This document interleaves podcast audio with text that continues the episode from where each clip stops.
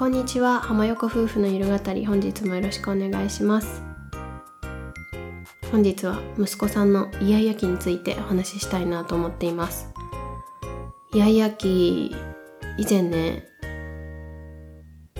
私と夫さんで話している方の放送でまあ息子さんのイヤイヤ期そんなにひどくないけどまあイヤイヤしてますみたいなことをねまあ数ヶ月前ぐらいにお話ししたかなと思うんですけどで、まあ、イヤイヤ期って2歳児が特になるかなっていう感じの現象？なんだけどまあ息子さん最近イヤイヤが激しくなってきて、まあ、2歳半を超えてピークになってきたというかあまだこんなイヤイヤするんだ。そのイヤイヤが増してくるというか。まあこちらとすれば今がピークなのかこれからもっとピークになるのかよくわからないんですけどまあでも毎日毎日イヤイヤが増してるなと感じる今日この頃です、まあ、我が家のね息子さんのイヤイヤ期を紹介すると、まあ、まず起きてきてお着替えするのが嫌です。でまあなんとか朝ごはん食べるって言って誘導してお着替えするんですけどでまあご飯はねそんなにイヤイヤしないんですけど、まあ、とりあえず着替えが嫌ででご飯食べ終わった後に手洗って歯磨きしてまあ、支度して保育園行くみたいなのが平日のルーティーンなんだけどまあとりあえず歯磨き嫌。お着替えも嫌。で靴履くのも嫌。っていう感じ。で本当にもう本当に本当に本当に全てが嫌です。なんか息子さんの場合嫌ってはっきり言うっていうよりもなんか拗ねた顔してうんみたいになってゴロンと寝転がって何もやってくれないみたいなパターンが多くてそれをね無理やりやろうとするとエスカレートするんですよね。なんか足バタバタしたりとか。まあもう本当に「嫌だ!」って泣き叫ぶみたいな。だから無理やりしていいことって本当に何一つもなくて。こう息子さんと対話してうまく誘導して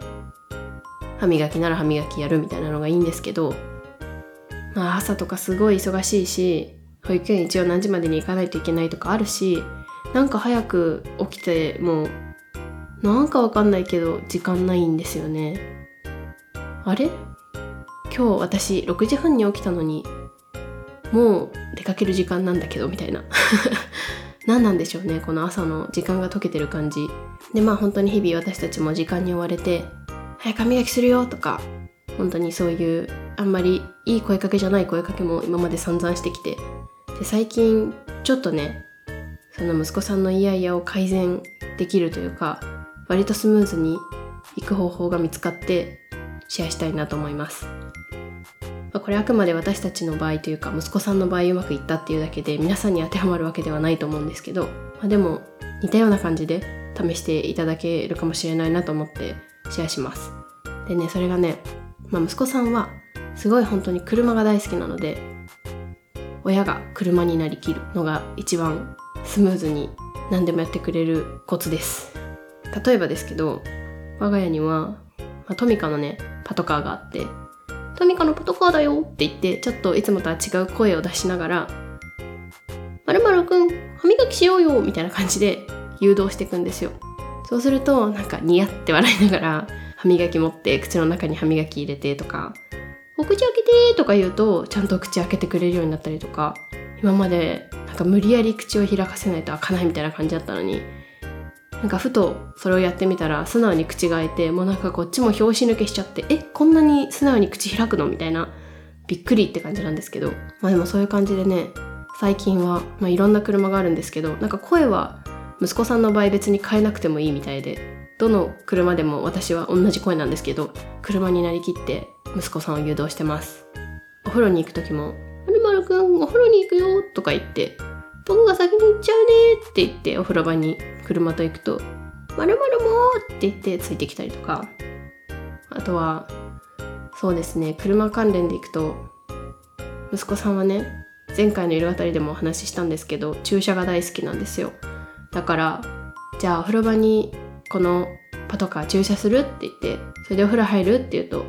意外とうんって言ってまあちょっとその駐車するまでに時間はかかるんですけどなんかなんだかんだゆっくり「止まれ!」とか「右行く!」とかなんかいろいろ回り道してね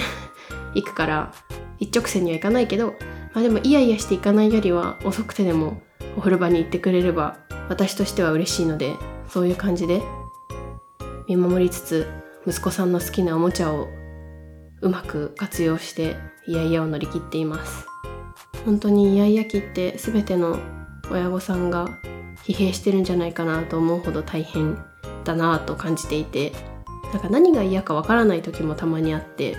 そうするともうこっちとしてもよくわかんないから何したらいいかわかんないみたいな のとかが発動して本当に毎日毎日大変なんですけどでもまあそのイヤイヤ期もね本当あと半年長くて1年とかかなって思うと振り返ればああの時大変だったけど可愛かったなって思うのかなと思ってなんかねそのイヤイヤされてる時とか時間がない時とかはもうそんなこと考える余裕もないし自分もイライラしちゃったりするんですけど改めてこうやってゆる語りで話して心をね大きくゆとりを持って子育てしたいなと改めて思わされました。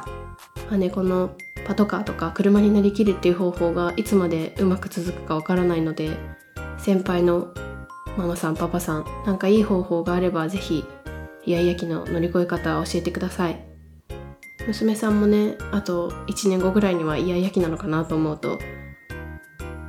またこれイヤイヤ期来るんだって思うんですけど、まあ、でも息子さんの分ちょっとは学んで娘さんのイヤイヤ期には対応できるんじゃないかなと思ったりしているのでこれからも子育て頑張りたいなと思います。という感じで今日は息子さんのイヤイヤ期の対処法についてお話ししてみました。最近ちょっと子育てのお話が続いてしまって申し訳ないんですが何かいいトピックとか話してほしい話題があれば教えてください。ではまた次回の夜語りでお会いしましょう。またね